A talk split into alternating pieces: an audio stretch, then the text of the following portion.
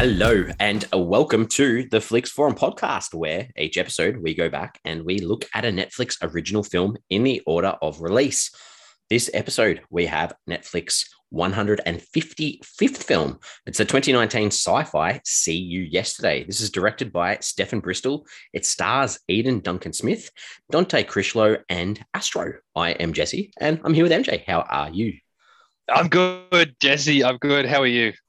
Yes, oh, love and life. Life is good. Um, I'm alive, and that's all that matters at the moment. So, um, True. I get to, get to talk to you. wins. Yeah, I get to talk to you. So that's um, always a highlight of my week. Um, This is the highlight of the week. and especially a sci-fi film for me too. One of my um, one of the ones that I, I kind of uh, look forward to when I see them coming up. So it's something good. Uh, we don't we don't have too many sci-fi films uh, on the old Flix forum list. So, and to be honest, the ones that we have had in the last, you know, we had a few early, we had a few in the middle. Um, they've all been pretty good. Netflix has done all right with their sci-fi films, so this was interesting to get into. Good. Well, let's get into it and kick off with our fast flicks, where you give us a quick summary of your thoughts on the film. Yeah, so uh, See You Yesterday is, is a movie about a couple of genius high schoolers uh, from Crown Heights in Brooklyn figure out a way to go back in time and discover how fickle the decisions we make can be. I love that. That's that's really nice. Um, I've, I've I've said very similar thing, but I haven't said it as nicely. So once you said, I just said, I think you said, what did you call them? Genius? What did you say? They were geniuses or something. Genius high schoolers. Genius high schools. I've called them switched on. Oh, I do- I do- jeez. They're a bit more than switched on. I've just said two switched on African American teens experiment with time travel, um, challenged by needing to use it for more than just fun. I have always thought of myself as a pretty switched on kind of guy, and I'm not very close to discovering these time kids. travel, I'll be honest. Yeah, true. I, I was trying to think of a word that uh, related to them pressing buttons on their uh, like Ah, switched on. switched on. I was- Okay. so I was trying to. Okay, that's Yeah. Anyway, that was when I was I'll writing it. allow it. I, I had that word switched on straight away, and I was like, "Oh, I can. How can I use this?" But yeah, yours is better. Well done. Uh, we do uh, like to have a look at how this has been put together. So, what what do you have uh, for us on this one? Yeah, all right. So first things first, our director Stefon Bristol. So he grew up in Coney Island. Uh, he's of Guyanese descent. Um, made a note that he never really saw Caribbean people represented in film, which is pretty fair, to be perfectly honest. Um, so for his master's thesis at NYU Film School, he he co-wrote with a fellow NYU student, Fredrica Bailey, and he directed See You Yesterday, which at this stage was the short film. Um, and it was obviously based in New York City, and it was, as he would have wanted, centered around these Guyanese characters. So Spike Lee, um, who had been a lecturer um, for Stephen Bristol in his in his university days or his college days, um, he he saw this work and he decided basically to to fund this as a short film. Uh, and and in the short of it is later when he saw the final product of the short film, he decided to give him another grant to sort of fix it up, clean it up, get it all ready to go. Um, and that short film that was made was entered into a bunch of festivals. It won accolades as a finalist of the HBO short film competition uh, for the American Black Film Festival. Uh, it was won, it won the best of the festival in the Hip Hop Film Festival and also HBO short film competition. Um, so as I said, Bristol had a- attended some some lectures and classes of Spike Lee's, and during his time, he tried a, a bunch of times to get an internship with him. He finally got one where it's basically unpaid work for seven days a week, which that's the way it is in the industry. If you want to have an internship, that's that's how you got to do it. So. Yep. Um, but the point is, he's he developed this relationship with Spike Lee as as a student, and obviously as a, as a man who wants to get into the film industry. So apparently the plan was always to make See You Yesterday as a feature film um, when he was actually at NYU. And he got advice that he wasn't ready to make a feature and he should release it as a short, which could work as a proof of concept. So one day, basically, Spike Lee emailed him asking if he wanted him to be a producer for a full length film. So this is it all sort of come around full circle. It's all done well. And at this time, Spike Lee was shooting Black Klansman, and, and Bristol was actually working as his assistant on the set. So when they wrapped that film, um, and then about a year had passed, um, after he had agreed to produce, they got a deal with Netflix to shoot the following year. So the Netflix executives basically hadn't responded to Stephen Bristol about producing the film. So Spike Lee went to the Netflix CEO and asked, basically asked him if he'd make the film, and he said, "Yep, sounds good." Uh, they had received offers from other production companies, but they wanted too many changes. And from what I can gather, the notes and the changes that Netflix wanted were basically more related to the scale of the film. So I'm assuming the budget wasn't enormous for this, but again, the Spike Lee name obviously a massive part of this film getting made, and Stephen Bristol with his story that meant so much to him finally gets it made, and Netflix comes to the party to get it done. It's a it's a good story in the end, and obviously the film itself released on Netflix uh, in 2019. Amazing. That was uh, really well put together. I, I thoroughly enjoyed uh, listening to you tell the story because, um, yeah, it's it's a really nice story. It, it's one of those ones that you you look at and you go, this is a, a guy who's sort of done a lot of the hard yards to um, prove what he wants to do in life and obviously getting on board and and having Spike Lee with him has, has definitely helped him in that um so you know it's that it goes back to that old saying isn't it that it's uh about you know who you know not what you do or whatever it is. That's not what it is but you know what I mean. Yeah yeah no. Um but but obviously the idea as well and take nothing away from Stephen Bristol as, as you alluded to like he, he worked his ass off mm. to get there. He had he had his vision. He had his dream of getting this particular film made uh, and nothing really stopped him from, from doing every little step that he took was probably to get this film made and to launch a career. But um, the Spike Lee thing was obviously beneficial, but not without him putting in the hard yards to gain Spike Lee's trust and even mentorship. So, uh, yeah. yeah, you're right. It's a great story. And I, I, think looking at the, I'm pretty sure that the majority of the main cast were the same people that played the same characters in the short film too. So that's a, another nice thing that he's kept those people on board. Obviously, if they've built that connection with those characters, you know, to to play them again is a, is a good thing for them too. Um, you, have done such a good job. I've only got little bits and pieces, and I guess I'll pop a spoiler alert in here now. A couple mm. of little facts cool. and things that I've got are probably going to ruin the film. It's not so much, but um, the ending does have a bit of a open for interpretation ending. And and um, Bristol, the director, he's he's specifically come out and said, "I'm not going to make a sequel." He wanted the ending to be open for interpretation and and for viewers to come up with their own conclusion. Um, and he said, "This is a direct quote." He said, "I didn't want the film to be wrapped up in a bow. I didn't give a clear answer about what happened." Or let you know if the something happened or not. So um, it's a it's a nice little thing that he's got a clear vision and said, "No, nah, that this I want you to work this out yourself and go go for it from there." So um, a nice little tie in too. Did you um, give your spoiler alert then, and then just not, yeah, I uh, avoid saying a spoiler because you get too scared? I know. I was like, oh, I'm going to regulate myself a bit and go, no, nah, I'm not going to do it. You always do this. Yeah, Guys, this is a real spoiler. If you haven't seen this movie, we're going to spoil it. Jesse's done really well not to spoil it so far. But we're going to spoil it at some point. So if you want to watch See Yesterday, watch it, come back and listen to us. Uh, otherwise, there will be spoilers from now on. Actually have I actually have, I have written in my notes what actually happened. I was like, no, nah, I'm going to pause and not say I it. oh god, I just I just feel bad. I like I'm one of those people that like if someone spoils a film, I feel horrible about it. Yeah, it's it's and I'm sure you're you're exactly the same. Like, um, yeah, it's, it's a tricky one. Um, just I know, and that's then we got to be explicit. We will spoil it, and if we haven't already, which we haven't, but we will. We'll so yeah, true. Be ready. All right, let's go. Let's keep moving. So, um, the tagline. I found the tagline for this one again, um, because I know we, we had a bit of a laugh mm. the last few weeks. So this one um is called "Going." Or the tagline is "Going back is the only way forward," uh, which mm. isn't too bad. Um, once you've watched the film, I like it. Yeah, it's a good I like one. It. I'm a tagline man, and I like that one. That's a goodie. Uh, in other countries around the world, this one in France was called "Like It Was Yesterday," so still uses that word "yesterday." In Turkey, yeah. it was called "Saving Yesterday." Um, Taiwan, yeah. it was called "Turn Around." Um, and all I could get in my head was that song, that "Turn Around." Turn around. Yeah, yeah. Anyway, that was um, that was it. So um, the other thing too and this is this is a spoiler too. Michael J. Fox is in this film, and this is um his last role right. since he's retired. So um, there you go. I did spoil something. like like you mentioned, it hit uh, Netflix in uh, the 17th of May, 2019. It did play at the Tribeca Film Festival at the start of May, um, and had a couple of nominations at that festival.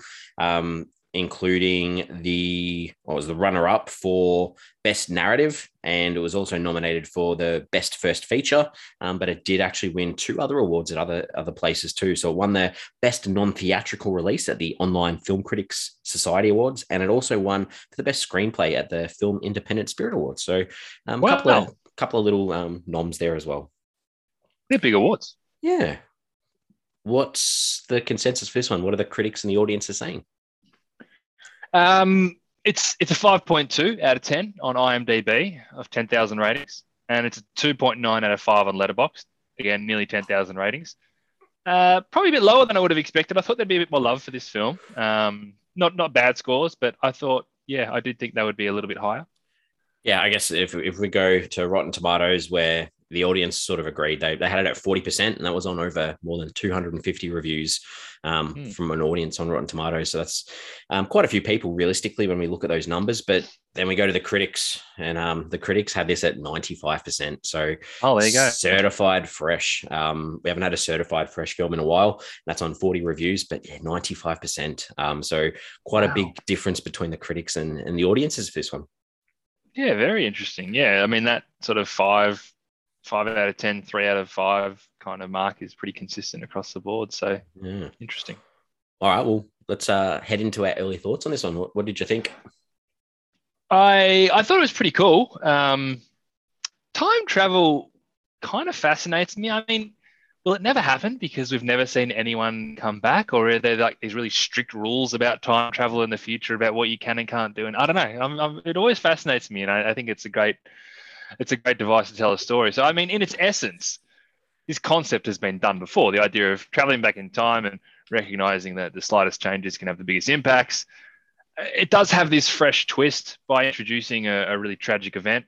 And, and, of course, there's the really heavy Black Lives Matter themes throughout as well, which gives it its own sense of identity. Um, I had some issues throughout the whole film in general, but generally I enjoyed it.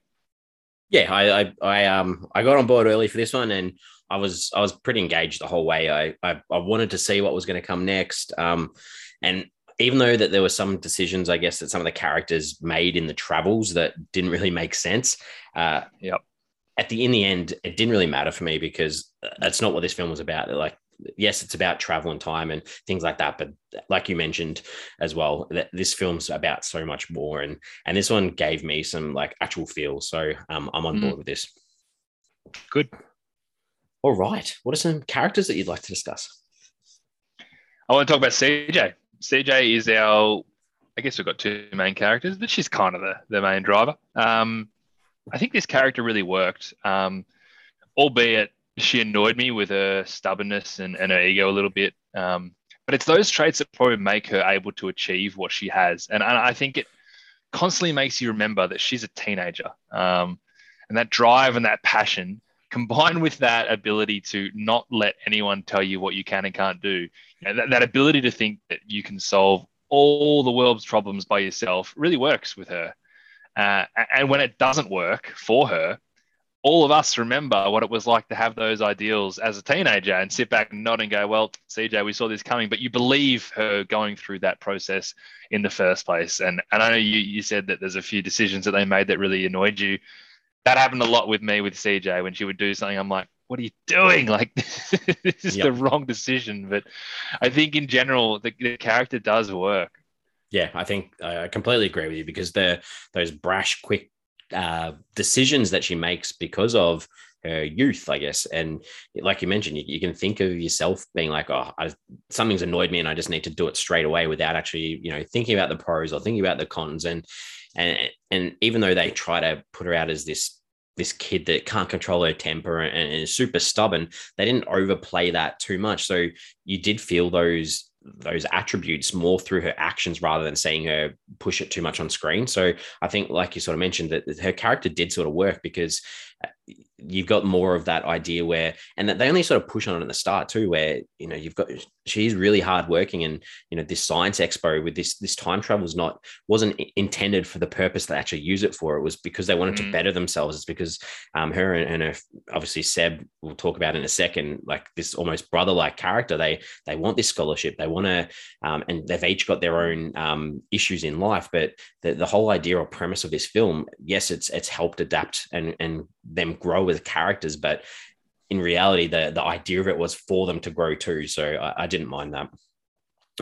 I think that making them teenagers works because on the one hand, you're like, no one's ever created time travel, and you're going to tell me that two 16 year olds have made it. But then uh, I guess it, it does go with that that brash youthfulness that, uh, to quote Jurassic Park and not directly quote it because I can't remember the exact quote, like you, you were so hell bent on figuring out whether you could do it, you didn't think about whether you should do it. Um, and, and it's one of those things that they're doing these things that are so morally objectable and they never thought about that. They just go, "Hey, we're back in time. Let's let's just do this. Let's just do that. Let's just do this." And it's like, hang on, if if this was in the right hands, then this probably doesn't happen. But maybe if it's in the right hands, someone pulls it up before you even do that in the first place, which is why it kind of works as well. I feel like you're talking about Big Hero Six as well. Like it's just it's that that I don't know if you've seen that, but it's um yeah. I have seen that. Yeah, I have a funny story about Big Hero Six. I, I, I got to I'm gonna really quickly. Good. Nah. a meeting years and years ago uh, when I was working in film advertising, and we were talking about I can't remember what film was coming out, but there was a comparative title Big Hero Six. We had our strategist writing on the board like comparative titles, and and someone said Big Hero Six, and he just he didn't hear it properly. He didn't know the film, and he literally wrote Big Hairy Sex. so, I, I hope they, that you hadn't seen the film before you're pitching these ideas. no, no, no. He was talking. This was a different film, and it's oh. like uh, it's comparative to Big Hero Six. It's like, oh yeah, Big Hero Six. Everyone in the room's, oh yeah, Big Hero Six. Yeah, great one. And he's just standing there like, all right, Big Hairy. Uh, but I have seen Big Hero Six. It's a great movie. I should I should rewatch it. Yeah, good. All right, let's uh let's move into Seb or Sebastian. Go for it. Sebastian. So he's he's the yin to CJ's yang. I love this dude. His his quiet, thoughtful, and considered approach really complemented CJ's gung ho attitude, and uh, similarly, it makes the two of them work so well together. But despite him being one of the main characters, he also kind of fills this role of the innocent bystander perfectly because the audience cares enough about him to emotionally connect, but it also reflects that whole innocent bystander effect of the Black Lives Matter notion and, and highlights the fact that the wrong people are so often the victims here. And if you're watching this movie, you can't think of a person who's more worthy of not getting the fate that Sebastian got. And that's the story that they want to tell, right? Because these people that are uh, impacted by police brutality are often the last person in the world that should be receiving that. So I think they they got that message across really well with Sebastian's character as, as well. Yeah, I I liked the we sort of touch on this with with CJ as well, but I like that idea of him being the brother that she almost wanted, I guess, the the one that would work with her and do things with her. And, I, I, liked those intertwining stories where um, you know, you, you get that you, you do you do get that connection with um with CJ and her actual brother in the absence of Seb. Um, I'm, I'm, trying to say the word this without giving the plot, like saying too much about the plot, but I think that his his um, background as well, like with having his grandparents as as his carers, and you know they're not pushing it in your face, but they're they're making you think about you know the questions why why where are his parents what's happened to his parents why are his grandparents stepping in um, you know, and they're obviously putting in good routines and good, you know, um, life skills for him and pushing him to to achieve what he wants. And if he doesn't, then get a job, do some work. So mm-hmm. I, I, mm. really, really did um, think that these the subtlety with his character um, in highlighting that not only his life, but CJ's probably haven't been the easiest, but we still see these really mm. strong characters in what we see. So I, I, I appreciated that through him too. I love that. That's great. Anyone else that you want to talk about? I want to talk about Calvin um, played by Astro. So, if my thoughts on Sebastian were that he was the innocent bystander, those thoughts probably reflect Calvin more so, because he's he's the hothead who who isn't doing anything wrong except being a little bit provocative, and, and that's that, that's what's causing this stereotyping, right? We know more about Calvin than what the cops do. Uh, we know that he's this man of the household, looks after his little sister, protects her, but he's still got dreams to make something of himself. But he, similarly to CJ, he's not going to get told what to do. Uh, and and when the police are the ones asking the question, he's just about fed up with being pushed around. And and as a viewer, you're kind of screaming at the TV, just telling him to relax and just do what he's told. Uh, uh, of course, like, but why is there a gun in his face in the first place? And, and why should he live his life walking on eggshells because he's an automatic suspect due to the color of his skin? His stubbornness, in a sense, does cost him his life, but he shouldn't have really been put in that position in the first place because he didn't deserve to be in that position. And and that's and that works. That's that's a story that someone like me doesn't necessarily understand from afar. But watching the film, those inadequacies really stand out, and you're like, shit, this is this is what's happening.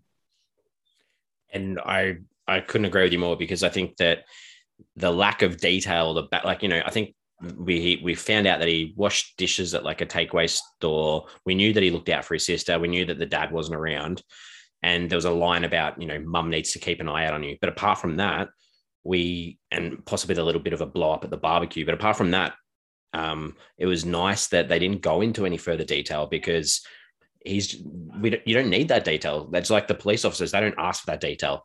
So us as an audience don't have the right to ask for that either. So mm. you, see um, you know, he obviously is the one that needs to be worried about too. So I, yeah, I agree with everything you said, and I think that even though he didn't get a, a lot of screen time, I, I, I appreciated that character too.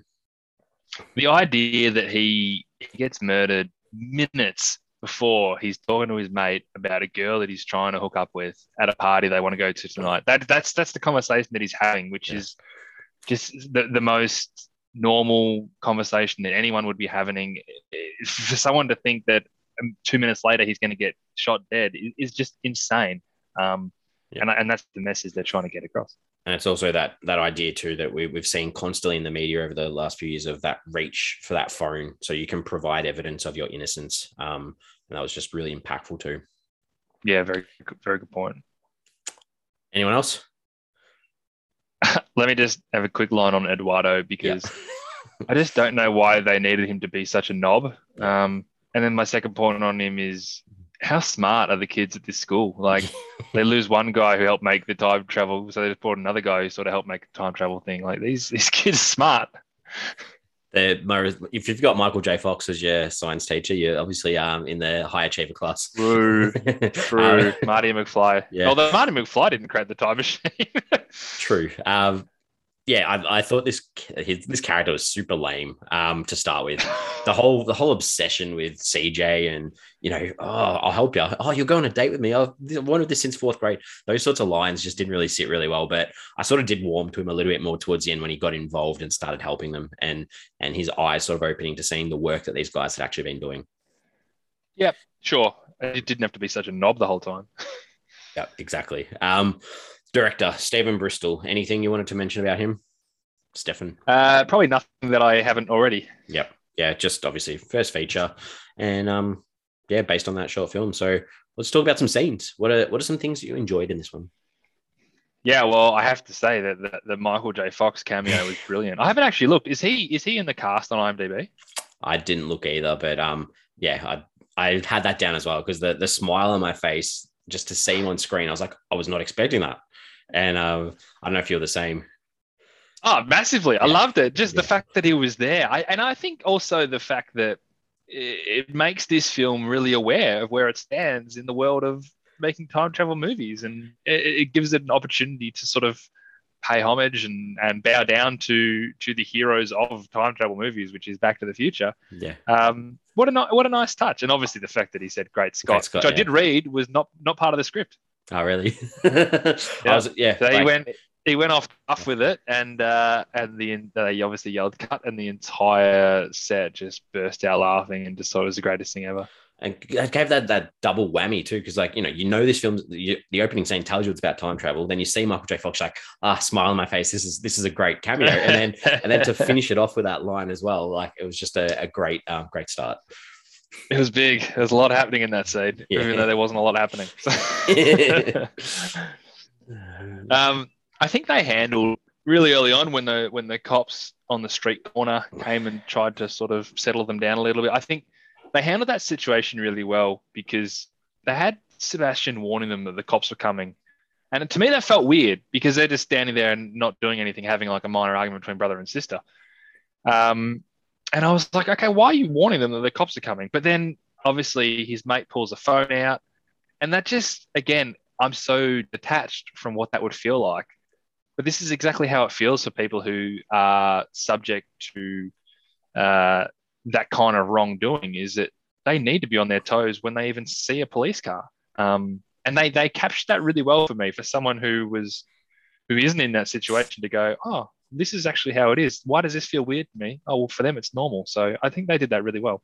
Yeah, I've, if, and I've, I've mentioned this on the podcast before too. The the novel is better, but the film, The Hate You Give, um, similar age bracket, same sort of things, same themes. Um, if you if you enjoyed those types of scenes, you, you've got to go jump out and see that.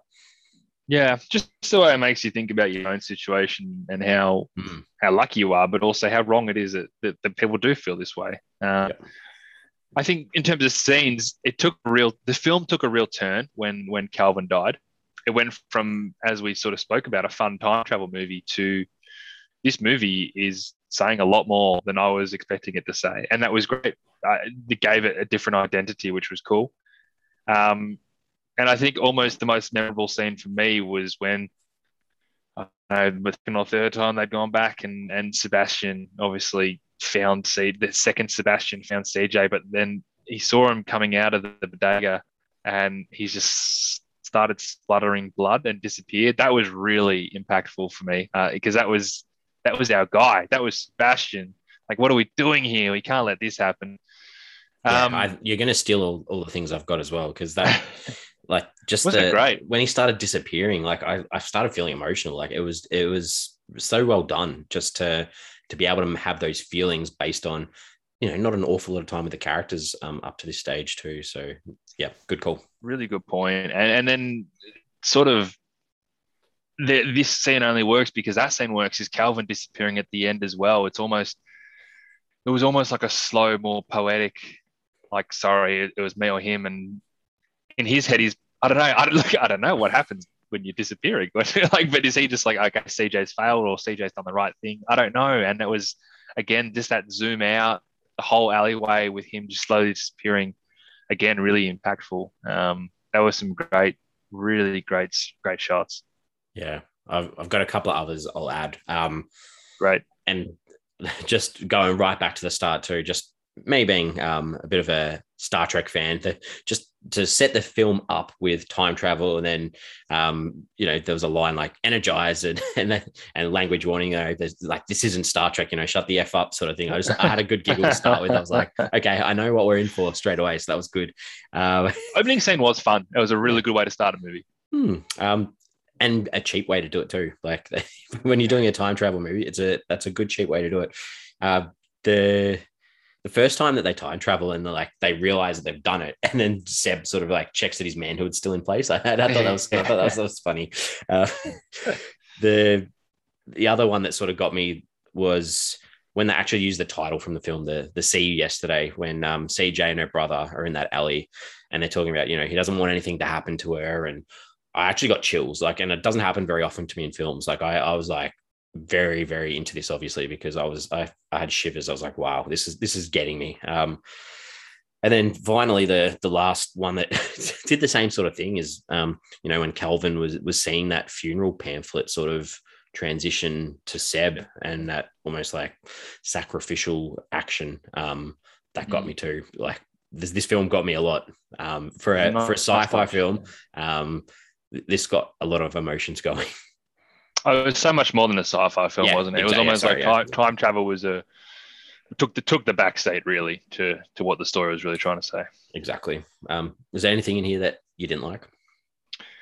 Look, I, it did annoy me that CJ was so outrageously reckless, and I know I, I can sometimes allow you to progress a plot in a certain way by doing a certain thing, and and I, I we spoke about the fact that she's a teenage girl and she's going to make these decisions. But sometimes it was just too much for me. I, I, I was almost unforgivable some of the decisions that she was making. Uh, and that does that takes away from a story when you're just doing it there because it needs to do it. So that that did bother me a little bit. Yep. Um, and similarly to that, it, it bothered me when it took her so long to click that she could go back and fix it when Calvin first died. Like it took her so so I Sebastian's grandma said something and she's just like, hang on, I can go back in time. It's like, surely that's the first thing you'd think of. yeah, um, fair call. That was a bit weird. Um, basically everything Eduardo did was a bad scene. just just because he was just overdoing it, overshooting it. And I'm gonna jump out on a limb here and I love an ambiguous ending, and I've loved ambiguous endings probably the older I've got for some reason, maybe just the way I watch films and the way I think about films, and I enjoy that it leaves it up to me. But this one actually felt a little bit off. I, I, I think initially I felt like they didn't want to end it either way, and and I get that because what you're trying to say throughout um, is really important, and giving it a happy ending is almost an unjust way to go. All these people have have been have been killed for the wrong reasons, but this is a good ending story. It's almost like a slap in the face to them, so I understand that. But the message of meddling with time, which again is not the biggest theme of the film, but it is still important. It never really gets answered. So, I mean, the, the happy ending is you go back to the first time and make sure that CJ doesn't throw the slushy because that's that's what starts this chain reaction yep. um, with old mate breaking his arm and then everything going on from there. But I don't know. Uh, in, in in a sense, I get why he left it ambiguous because he wanted to make sure um, he wasn't doing the wrong thing by tying it in a nice bow, as you said. But he also didn't want it to be overly bleak. I think this leaves yeah, I don't know. It doesn't. Yeah, it just it just bothered me when it happened. I don't know how it ended either. I'm not. I'm sorry, I don't have the answers. I think it's difficult. Yeah. But it bothered me when it finished like that. I don't know.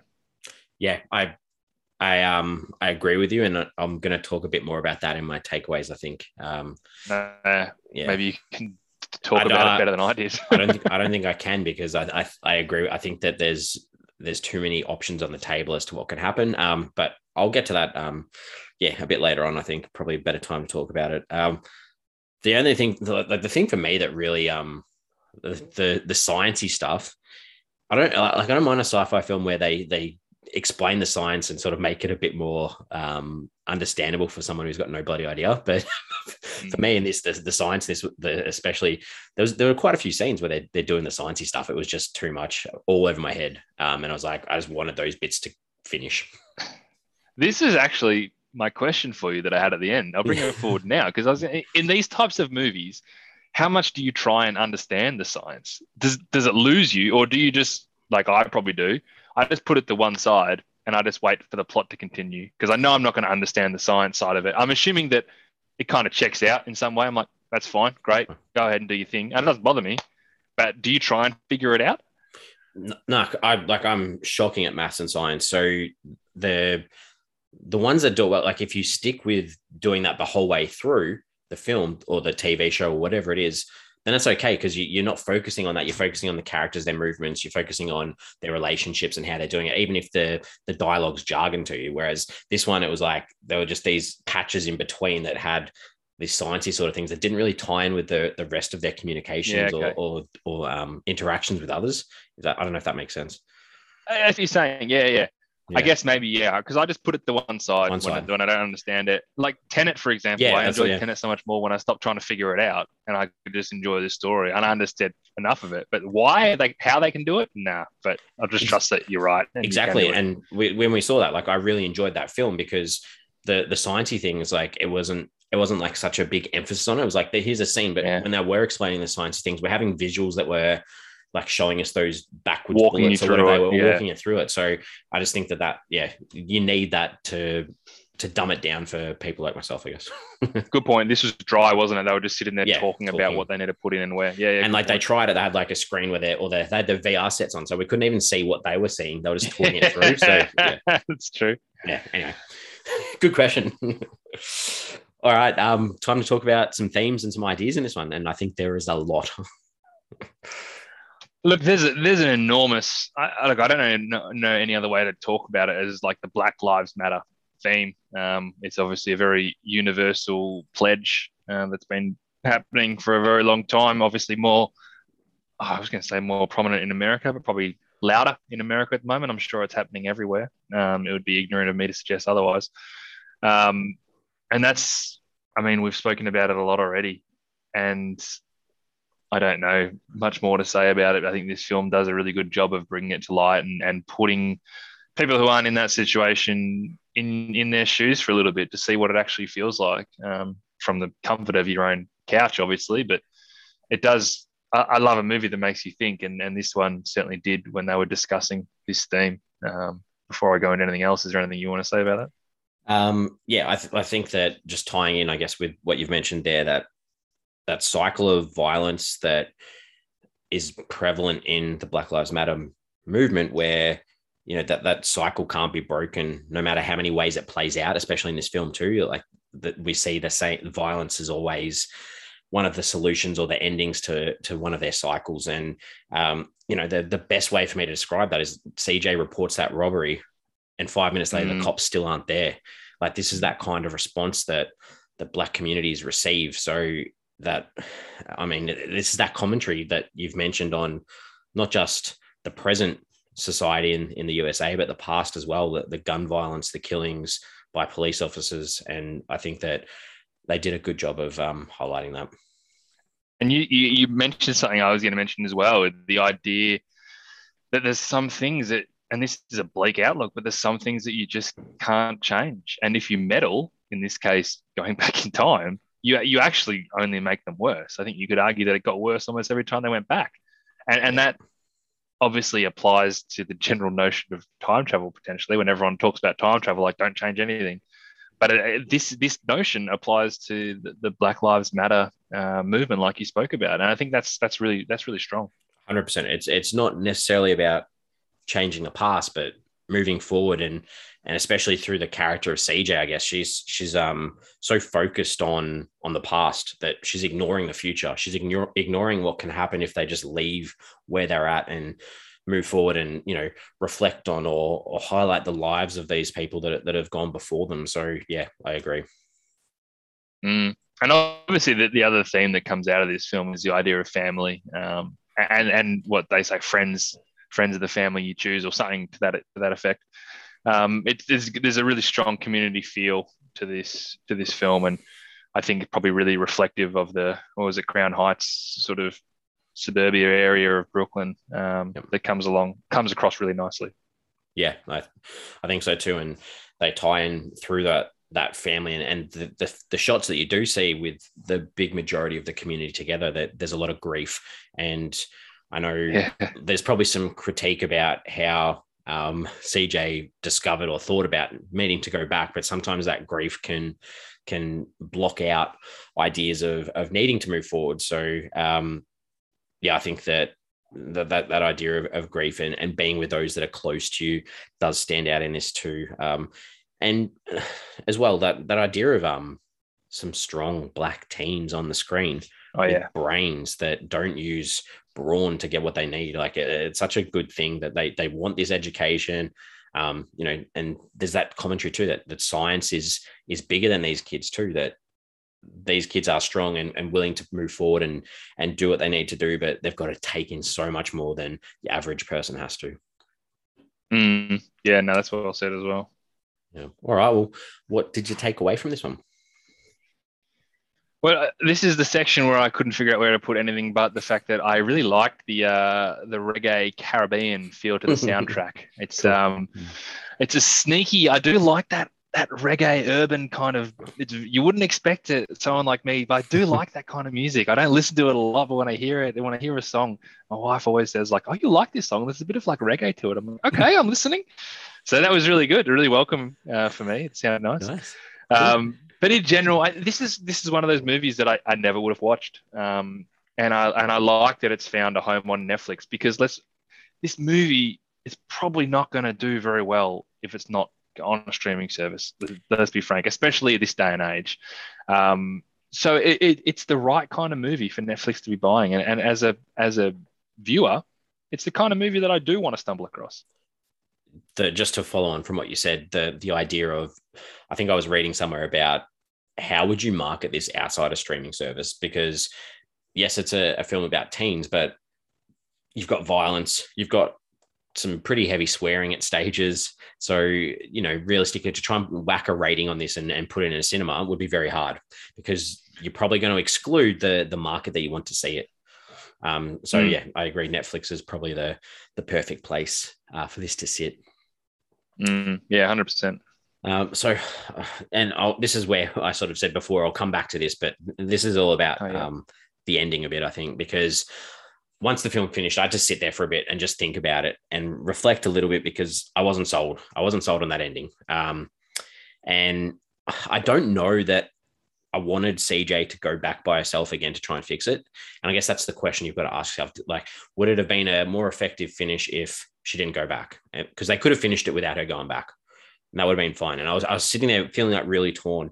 But and then I was, I was like, okay, why would they specifically have done this? Because, and then I was like, okay, you've got this idea of, of hope that she can do it. We know that she's stubborn. We know that she's worked so hard to get this experiment to happen or to get the time travel to happen that they've just kept doing it and doing it until they've got it right. So, realistically, knowing her character, we know that she's probably going to keep doing it and doing it until she gets it right. Whether it takes her 100 goes or whether it takes her a thousand goes. But at the same time, her stubbornness didn't get her anywhere in this film. Mm. Like, every time she was stubborn, nothing that she needed to happen happened. So that's where I sat on it, and I was like, "Yeah, I don't know, I don't know." I, I, yeah, I know.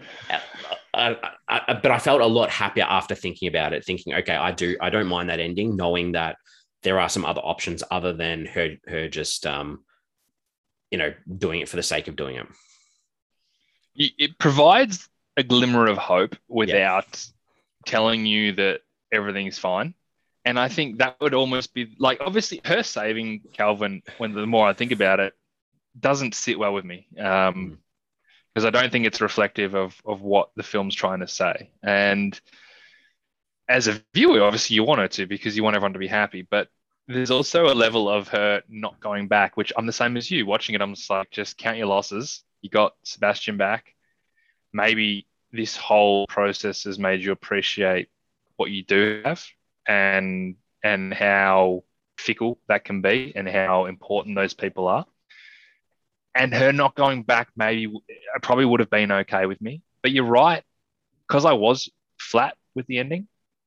I want to. I, I, the more I think about it, the more I didn't know how I wanted to end okay. it though. So so maybe that that glimmer of hope without actually telling you that it's going to work or it's not going to work. Because in my head, it doesn't work she's tried everything she's had, and she's actually making it worse every time she goes back. So, um, so is there a chance that she goes back and sacrifices herself so the other two can live? I don't think that's a that's a good ending. I don't think that's a that's just ending. I, I don't know. I'm just like there's so many with time yeah. travel. I guess there's just so many different options. Like what what does she like? What is she going back for? Um, yeah. because we we can see through all these different stages that no matter which one she goes through, something bad's going to happen. So she's got to be going back in time, knowing that something bad's going to happen, whether it's mm. a broken arm, whether it's someone dying, like two people dying. So her going back, she knows that something bad's going to have to happen. I Go back it's, and it's, stop yeah. yourself from throwing that slushy. Slushy. The, I like that resolution. I do. I think that's really good. But at the end of the day, this is you got me thinking of this when you talked about her calling the cops and them not coming. They obviously came when the place was actually robbed so in the real story, the place gets robbed, call the cops, and they come. The guys are still running away, so they've come almost immediately. When she calls the cops, they don't come that time. But ten minutes later, they I don't know. That doesn't. Mm. I don't know. It doesn't sit as well with me because they did come. It's not like you can't say, yeah, the cops won't even come because that the whole reason that he's dead is because they did come. Yeah, but they didn't come to the shop, so maybe they got the call and then just went straight looking for people rather than going to the shop. True. What did she say in the call though? She wouldn't have said that the place is gonna get robbed. I think she rang and said it got robbed. Uh, yeah, I don't know. Yeah, yeah, good question. Good we're, question. we're digging a bit. Yeah, too far. I don't, think, I don't think it was meant to be looked in that hard. Um, did you, did you go into IMDb at all? I didn't. No, I didn't. Me either. So, um, yeah. question time. Have you got any others left? That was my only one. That was my big one about the science in in in time travel movies. So we've talked about that. I've, I've only got one too, and um, I think we've we've discussed that we think CJ smart. Does she have any common sense? She's got a hell of a lot to learn. Yeah. Um, Yeah, that's and and that's the, the thing about it is it's consistent. It's not like it's not like there's times where she makes really clever decisions. Um, and I'm not talking about academic decisions. Um, she's basically reckless and stubborn this entire film, and that, that that's okay because that's obviously her personality. And then her brother knows that. That that scene of the when they're the over the sink in the kitchen, she he knows how how reckless and stubborn she is, and so I appreciate the fact that's um, consistent. So to your question, I don't think she does have a common sense. No, I don't think so either. So good. well, I think we're ready to wrap it up and uh, give it a rating out of five and come up with an average. So fill us in on your final thoughts. Yeah, look, I was pretty flat with the ending. Uh, maybe I'm coming to terms with it. I don't know. It, it's a really hard one, but I, I can't shake that feeling. Um, but either way, I did enjoy it. Um, initially, it was a journey. It was it was fun. It was a little bit different. It was vibrant, but it also took on this second persona uh, when it had some really big issues to tackle, and it opened up a side of my brain that I wasn't expecting it to open up. So, despite the fact that it did have its flaws, and I, I talked through them, I really did like it. Um, it's it's three stars. I, would love it to be three and a half, but it's not quite there. Um, so it's a high. It's a nice juicy three. Excellent. Um, I probably haven't pumped this up as much as I did like it, to be honest, because if like this, like this movie, like there were multiple times where I had feelings of like, yeah, my, my body reacting, which doesn't happen very often. And um, that that underlining commentary in the background about what life is like to be in fear of the police, knowing what they're doing is or what the police are doing is is wrong and what these kids and and society and, and these members in these society they're not doing anything wrong and it, oh, I don't know I, I I'm very very mixed with it like with my feelings that because this this film like it got me and mm. I know that there's flaws and we've spoken about the flaws but I like that idea of, of these kids trying to better themselves and and work out what the the best way moving forward is and even if CJ doesn't realize that yet I think that hopefully Seb in one of her when she comes back, then she's going to understand and acknowledge that. And I, I just really like this film. I'm giving it a four and a half. Four and a half! oh no! yeah, that's awesome. No, well done. I, when you started talking, I was like, so this whole time, I'm like, Jesse's going to give it a three and a half, and I think that's great. And then you started saying, I didn't pump this up enough. I'm like, ah, it's a four. He's going to yeah, give it nah, a four. Nah, I'm giving it a four. This is uh, no, that was I, four and a half. I, I like that. After watching that, I was now like, I look I, like I hate it.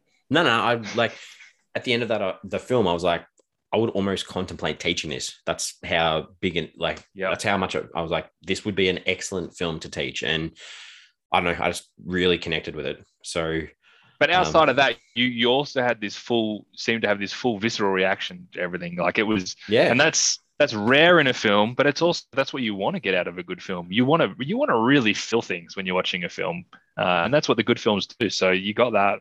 Yeah, I know it's high, but um, like I no, it's I, great. I um, there's a like those three specific scenes that literally I was like, wow, that got me. So um, doesn't happen very often. So I'm giving it a four and a half. Um, I want you, Jesse, and this might be for you or me. It might not even be for the for the listeners or anything. I want you to start thinking about your top one one oh we've already done our 150 i want you to i want to see your rankings of your 155 netflix film or flix forum films that you've done start thinking about putting that list together for the next few and uh, i'd love to see where this one where this one ends up it'll be yeah it's up there with like Okja um, just off the top of my head so roma that, yeah roma roma's higher than this but yeah loved roma um anyway, we, we need to move on. So we obviously have our we have our socials. We have Facebook, Twitter, and Instagram. I just want to put on there for this week. What just what did you think she CJ did in that last run? What what was her intention? And I know there's no answer. And we've already discussed it quite a bit, but what was she? She was being a dead horse. She was going back and trying to do the same thing again. Calvin wasn't going to be convinced. She was by herself this time, so yeah, it's um she's got a she's only got a minimal amount of options, I guess, um because she doesn't have that help. Um, mm. Mm, very interesting. But uh, we will be back for another film next week. And next week we have we're switching up completely. It's sort of going back a bit. It's a 2018 film. It's a psychological horror thriller. It's called, oh, and I, the, the, I'm sure you'll probably remember when this one came out. It's called The Perfection, directed by Richard Shepard, and it stars Allison Williams, Logan Browning, Steven Weber, and Alaina Huffman. I very, very clearly remember when this came out because they pumped it up as um, Allison Williams from Get Out. and um, yeah, I I have visions in my mind of when it came out. I actually don't, but maybe if I see the poster or something, I will. I- yeah, But I this- if you see the this- poster, it'll stand out. This might be up my alley. Not that the other ones haven't been, but this this could be good. It could be. It could be. Um, we'll have to wait and see though. So um, that's what we've got next week. Uh, this has been a good one. So I appreciate, and you gave me more insight than I had as well. So I think your thoughts on this were excellent. Ah, that's that's why we do this. We both feed on each other, and as I said, there's nothing nothing better than watching a film and then really really figuring out what you think. Yep. Um, and I'll see you next week. You will.